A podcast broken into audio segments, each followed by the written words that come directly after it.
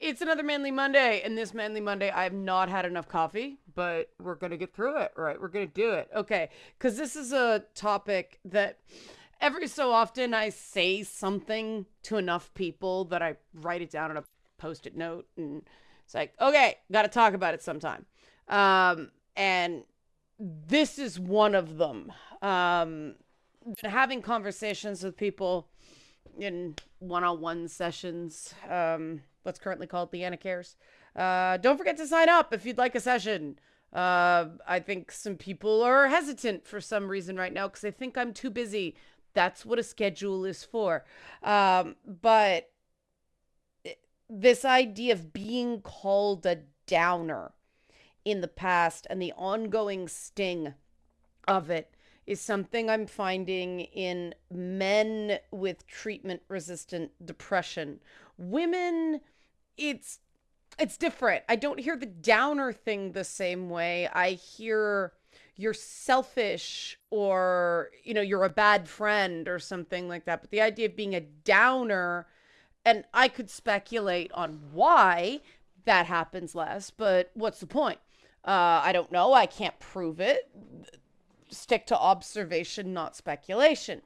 So, what does it really mean when someone says that? If you like this content, help support this channel, become a monthly patron, patreon.com slash Liana K, or buy a one-time Liana Care session for someone who can use it but can't afford it. We have six people uh, who need supports and you know we go as frequently as the money comes in. We made our goal last week so thank you for that. Let's keep it up.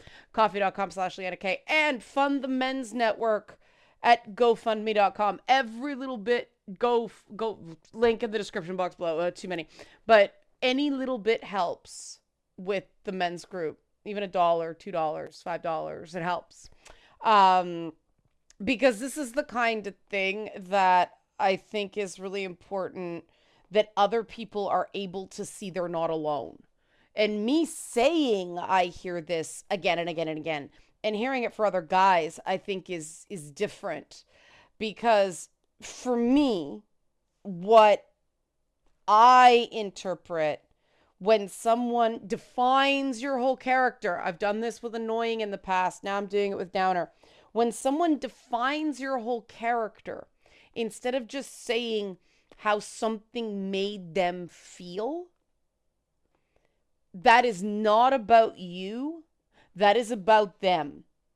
General rule of thumb, you know, uh, prop like ideal communication strategies focus on behaviors and feelings, not an overall summary of the person. Now, there are behaviors that people do that bring down even the most emotionally healthy people. But they're not the ones that a lot of people identify that way. They're the people who are always complaining and criticizing and judging. That's not necessarily because they're going through a bad time, they're just deflecting and projecting all over the place. Now, ironically, the people who describe people as downers are themselves downers because they're judging, they're criticizing. They're not saying, you know, you've been in a bad place for a while. What's going on? It's, oh, you're such a downer. I can't deal, you know? And I intentionally use this voice because that's who tends to say it, right? or they're the people that are like, I gotta keep positives. I can't let people bring me down. No haters. No, like like those types. Those people are doing a high wire act. They themselves are not doing well, and they lack resiliency.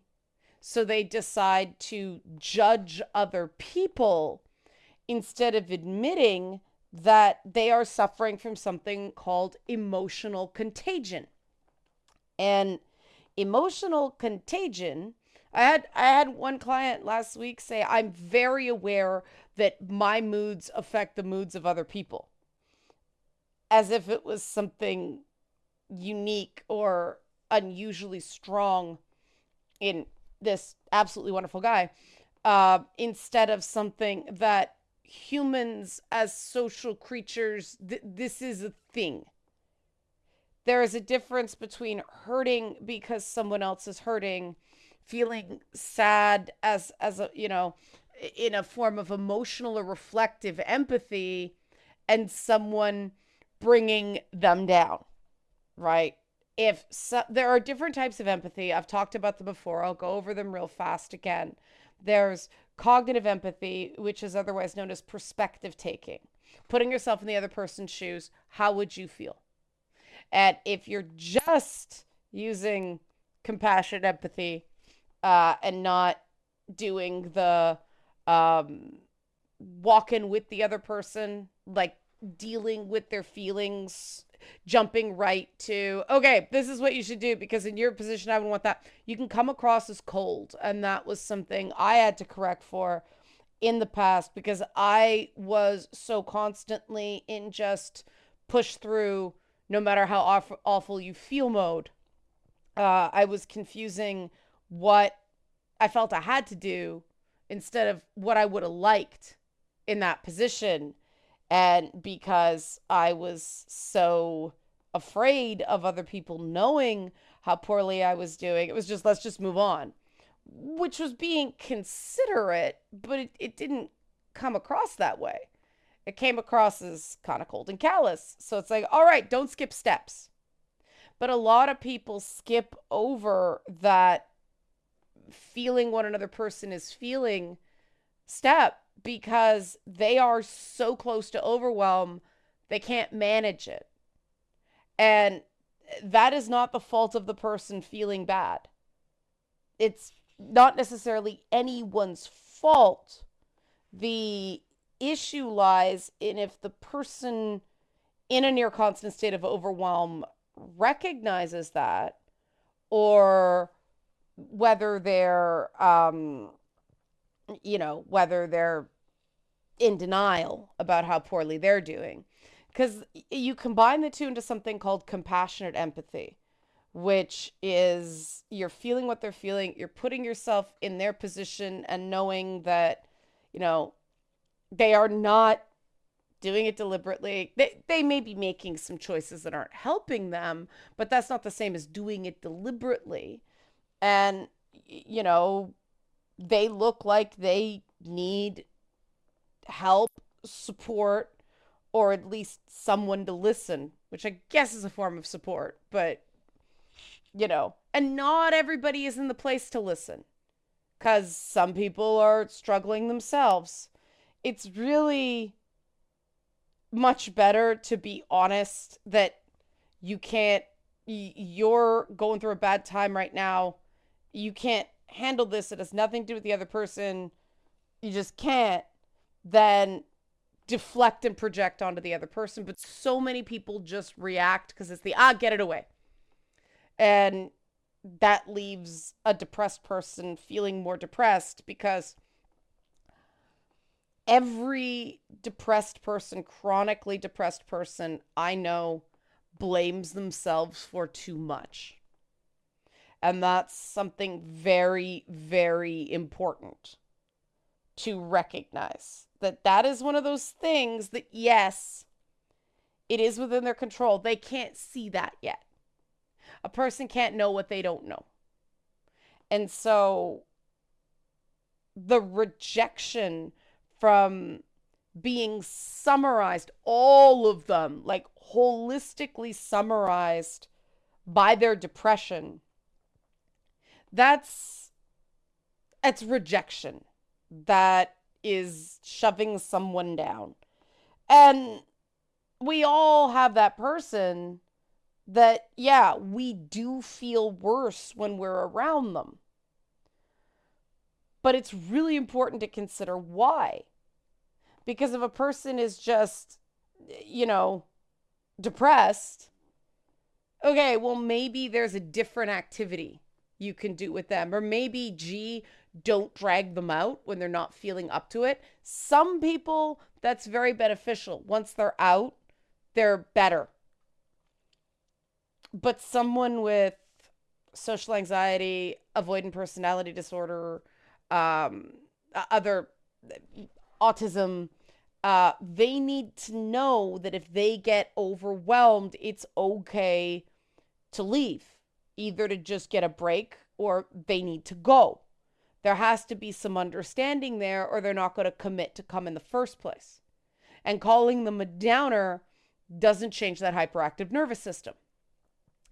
So, the, the other thing though is that remember I said people who call people downers are downers? Well, let's unpack that for a bit.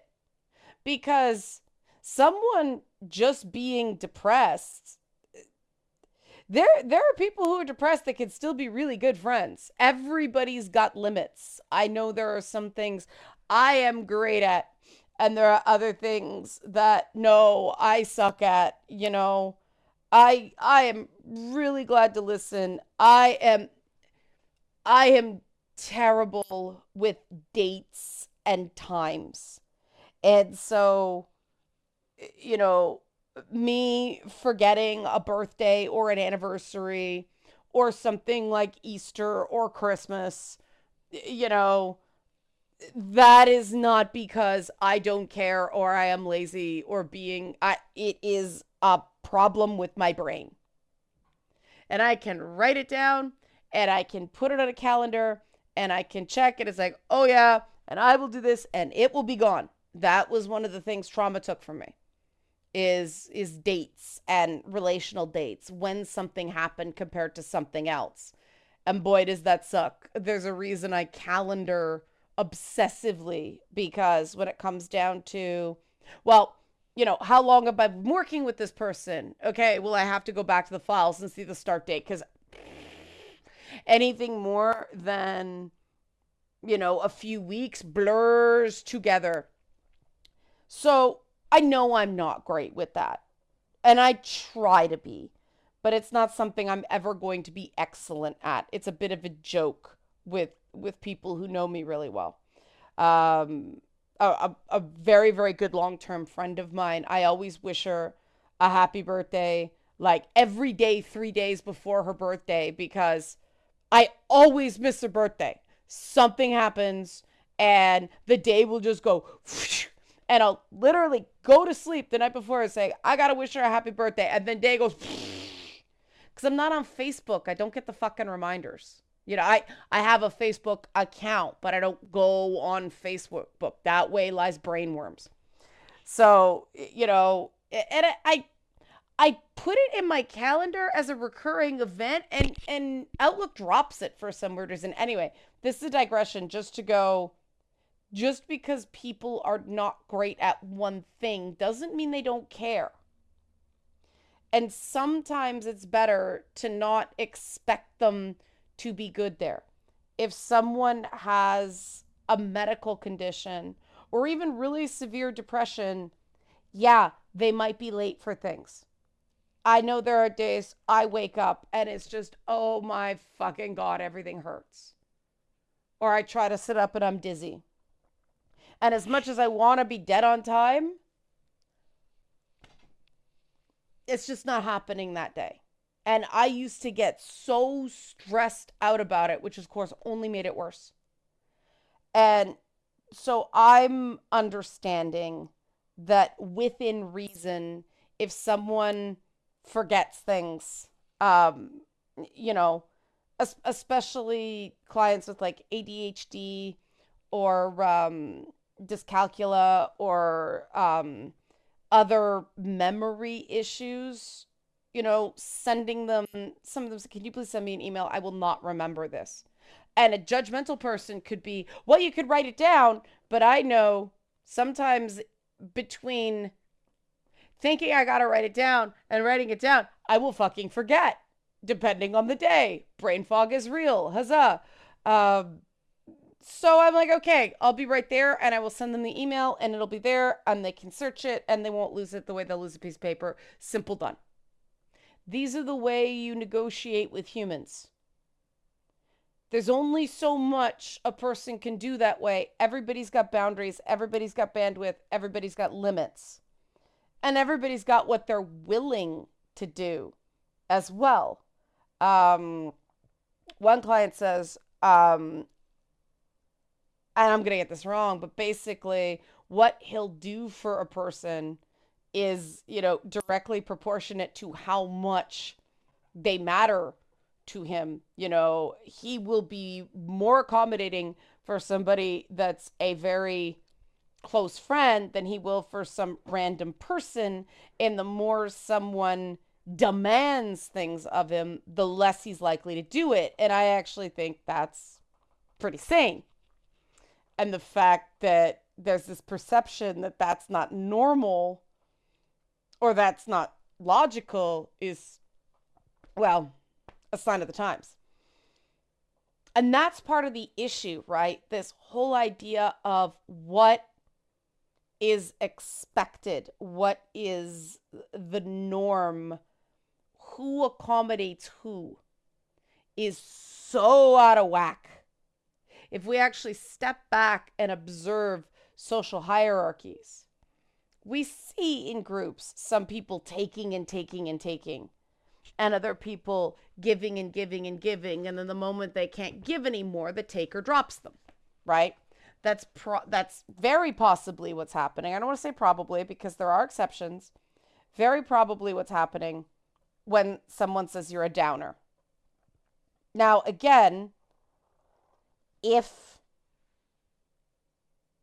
criticisms exception, judgments exception.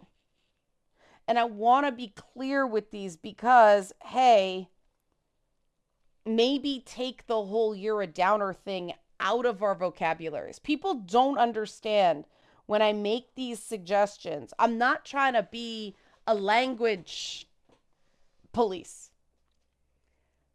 I'm suggesting that there are more precise ways of speaking that will actually communicate something more productive. So, saying, you know, I, it, the way you judge me brings me down. Can you please find another way of expressing your concerns?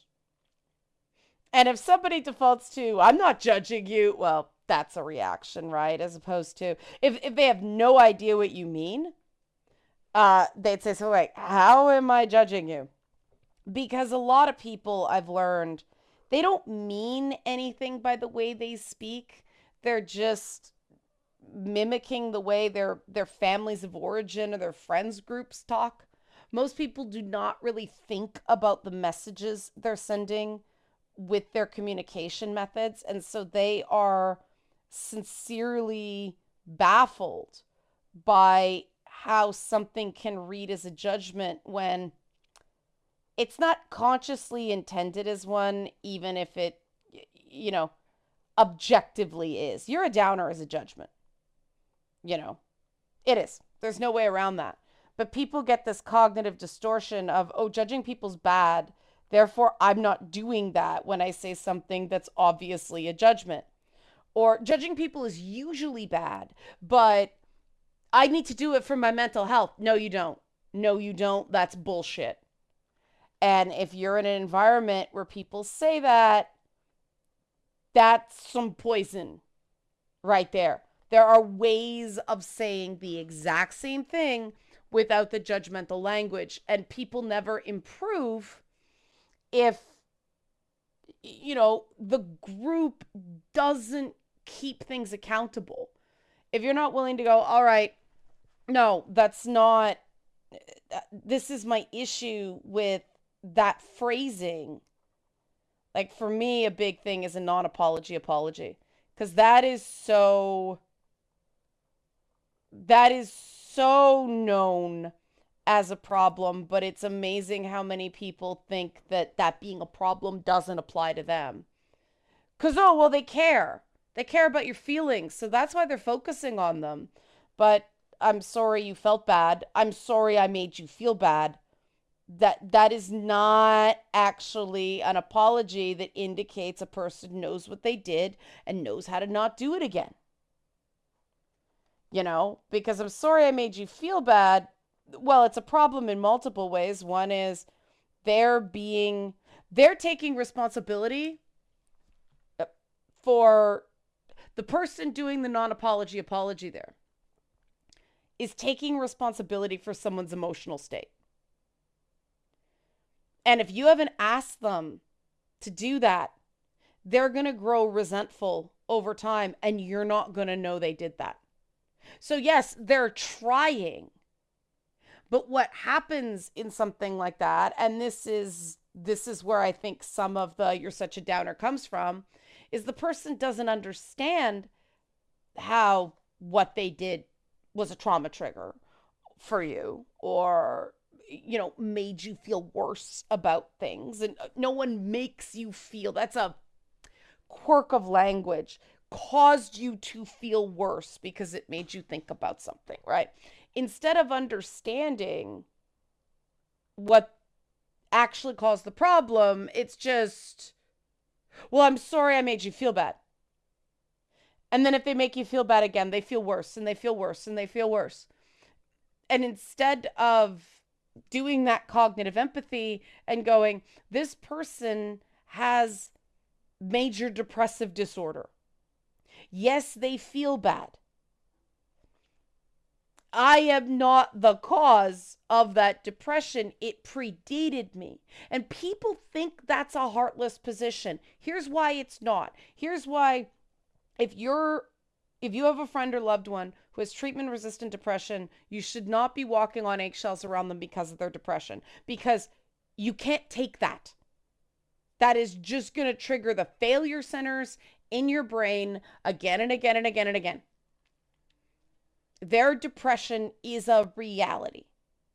There is a certain reasonable accommodation to be made for that depression. You did not cause it.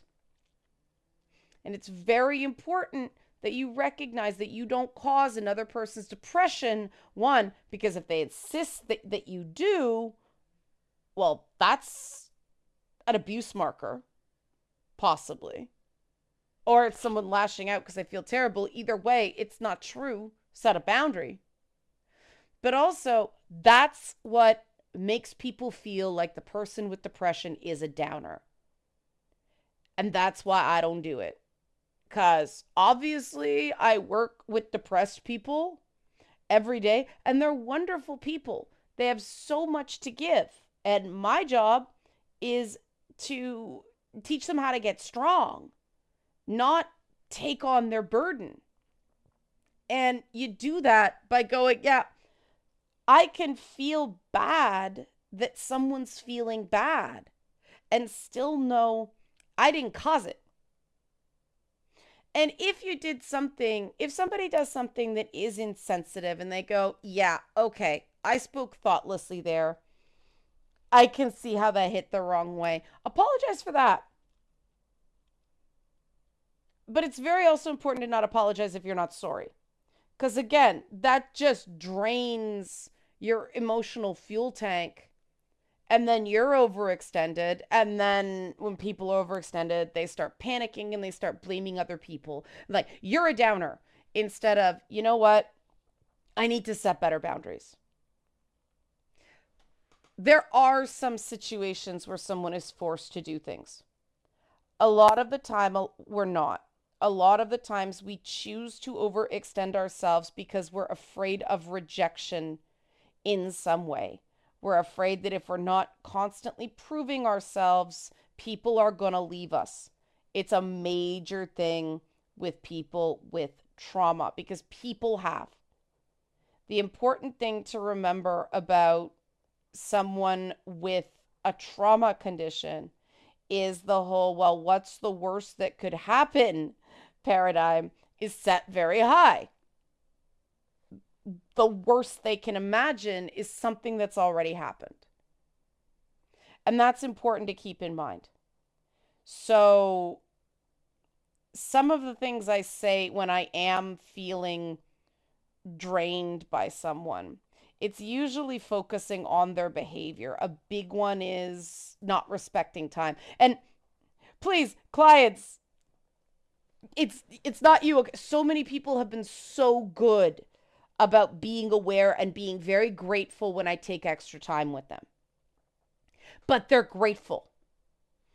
That's the point. you know, if they're appreciative, I will remember that and I'm more likely to do it. If somebody is just constantly running over time and not respecting that, well, okay, that's why I ask if people have ADHD right off the bat or anything like that affects their time. They'll keep in mind, okay, I have to wrap them sooner. But some people just, they've had a lot of therapy and they're, they're so desperate that they just, when they've got something in someone in front of them, they just go and go and go and go because they don't know when they're going to get it again. And I do find that that declines as they know it's a weekly routine. It'll be back next week. It'll be okay. This person is not going to disappear from your life forever now. But there are some people who just hold court and don't understand limits, don't understand boundaries, and those people are exhausting.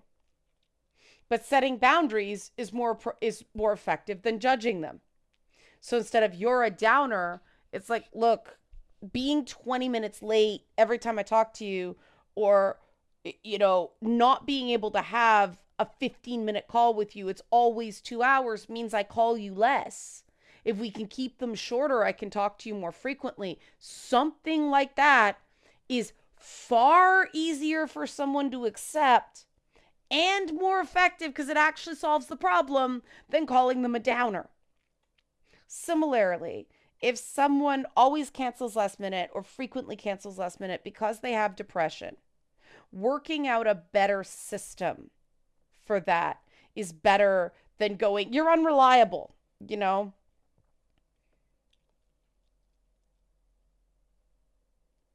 One, don't assume they're going to be there unless they show up.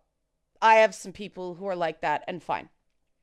No no hard feelings. I just understand how it is. So I'm happy when they show up instead of pissed off when they don't. And we don't plan activities where precise reservations are required.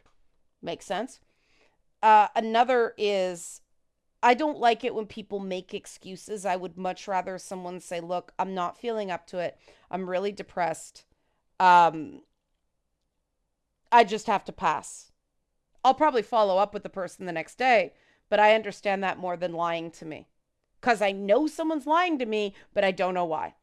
Little things like that can make a relationship stronger, actually make the depressed person feel cared about and not judge them.